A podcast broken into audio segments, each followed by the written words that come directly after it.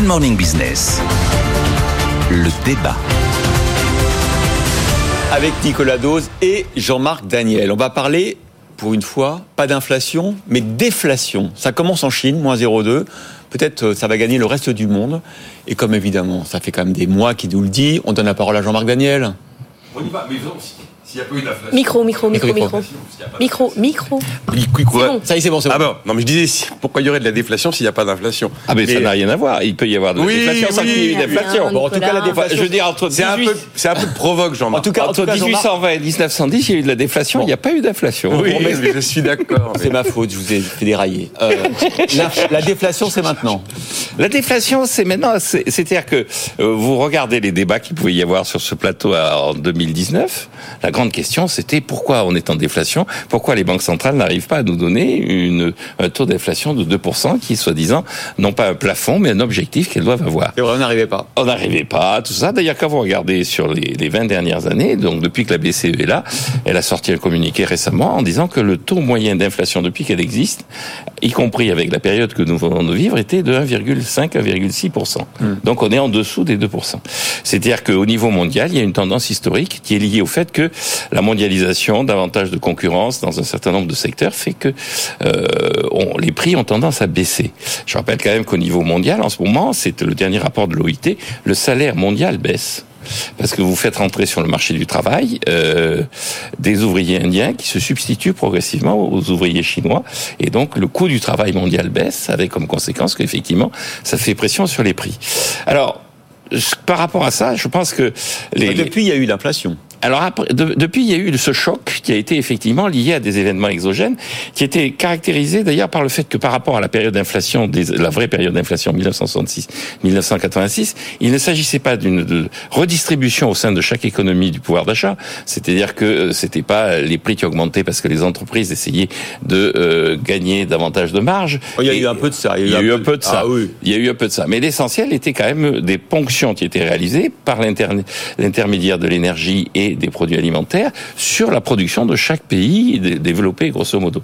Et donc, vous aviez une, euh, non pas une inflation comme dans les années 70 où c'était pas un combat pour la répartition du revenu, mais c'était une ponction réalisée sur le revenu liée à des événements extérieurs, exogènes et extrêmement, euh, je dirais, rares normalement. C'est-à-dire la, la guerre, même si hélas c'est assez fréquent, mais la guerre n'a jamais eu, les guerres précédentes n'avaient pas eu l'ampleur qu'avait eu sur le marché énergétique celle euh, entre la Russie et l'Ukraine, et le blocage de la Chine par le confinement, notamment le blocage d'une partie des, des bateaux dans le port de Shanghai, était quelque chose qui était assez exceptionnel.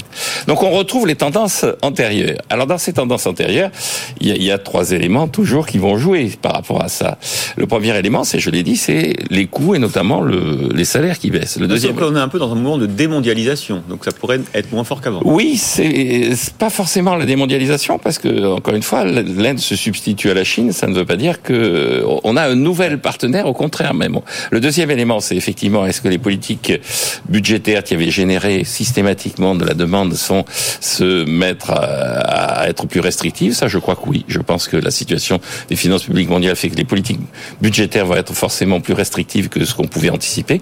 Et le troisième élément, c'est le fait que, grosso modo, l'élément de- d'organisation de l'économie mondiale, l'élément de concurrence générale est un élément qui est en balance. C'est-à-dire qu'aux États-Unis, on se pose la question sur est-ce qu'on va amplifier la concurrence, en Europe aussi. Et donc le véritable enjeu, le véritable clé du problème, c'est quel va être le statut qu'on va donner à une relance de la concurrence, parce que plus de concurrence, Ça fait baisser les et prix. ça fait baisser les prix. Mais c'est grave la déflation, c'est plus grave que l'inflation, non? Ah, dans mon esprit, une vraie déflation, c'est beaucoup plus grave que l'inflation. Euh, parce que d'ailleurs, la preuve, le banquier centraux tous les ans nous disait oui, oui, on va réussir. Et puis non, ça n'arrivait jamais. Euh, après, on n'a pas vécu une déflation, si vous voulez, qui était mortifère pour l'économie, mais c'était effectivement une situation plutôt déflationniste. J'ai un petit peu de mal quand même à généraliser le cas chinois. Le cas chinois, c'est une, une bulle immobilière monstrueuse qui est en train de dévorer l'épargne. Il n'y a pas d'endroit au monde où j'en ai vu une aussi dramatique. Du coup, vous avez toutes les entreprises, une crise de la dette de toutes les entreprises exposées au secteur immobilier qui est quand même assez euh, euh, chinoise, j'ai envie de vous dire. Après, il y a une chute incroyable, il y a, il y a- il y a une surproduction incroyable de viande de porc. qui est la viande la plus consommée là-bas et qui explique, vous savez, autant l'évolution des loyers joue beaucoup sur l'indice des prix à la consommation américain, euh, le marché du porc joue beaucoup sur l'indice des prix à la consommation chinois. Les exportations sont un pays qui vivait beaucoup des exportations. Il y a une très forte chute des exportations. La crise Covid, euh, par rapport à tous les autres pays, a été réglée beaucoup, beaucoup, beaucoup plus tard. Et puis on a un chômage des jeunes qui atteint un niveau record et qui dépasse 20%. Il y a des éléments chinois que je n'arrive pas à dupliquer dans l'ensemble des autres économies. Maintenant, quand je regarde ce qui se passe chez nous en Europe et en France, c'est vrai qu'on a quand même, euh, il y a des signes de fatigue de l'inflation. Euh, si vous prenez euh, le, PIB de plein de pays autour de nous qui étaient dans le rouge au, au troisième trimestre, c'est pas quelque chose qui est inflationniste. C'est quelque chose qui est quand même déflationniste. On a eu tous les indices PMI, que ce soit de l'industrie ou des services, qui sont quand même à des niveaux plus, des plus bas. Il faut remonter à 2020 ou 2021 en fonction des indices qu'on regarde. Les prix à la production ont quand même reculé. On a eu l'indice de l'INSEE sur les, euh, les perspectives d'achat des ménages. C'est quelque chose qui baisse également. Je vous parle pas des différences d'entreprise. Vous avez vu comme moi qu'on est en train de retrouver des niveaux normaux, on va dire. Et puis les courbes du- de chômage s'inversent. On a là le chiffre de l'emploi des cadres. Ouais. Euh, bon. Donc évidemment, vous avez que des éléments qui sont absolument pas inflationnistes, que des éléments qui sont plutôt, qui nous conduisent plutôt vers de la désinflation. De là à parler de déflation, j'irai pas jusque là. Parce qu'il y a quand même des prix qui ont atteint des, des niveaux qu'ils ne retrouveront pas, ils ne reviendront pas au niveau antérieur. Merci Après, à tous les le- deux. Je, je voudrais juste dire une chose. Tout ce que met en avant Nicolas, c'est des éléments conjoncturels. À mon avis, ça n'a pas véritablement de sens dans le dossier tel qu'on le traite.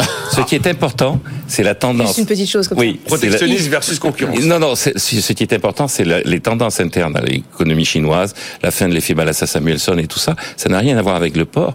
Ce qui veut dire que concrètement, il y a vraiment des tensions vers la déflation en Chine. Et la deuxième remarque que je ferai, c'est que la croissance de l'économie mondiale au 19e siècle s'est faite grâce à la déflation.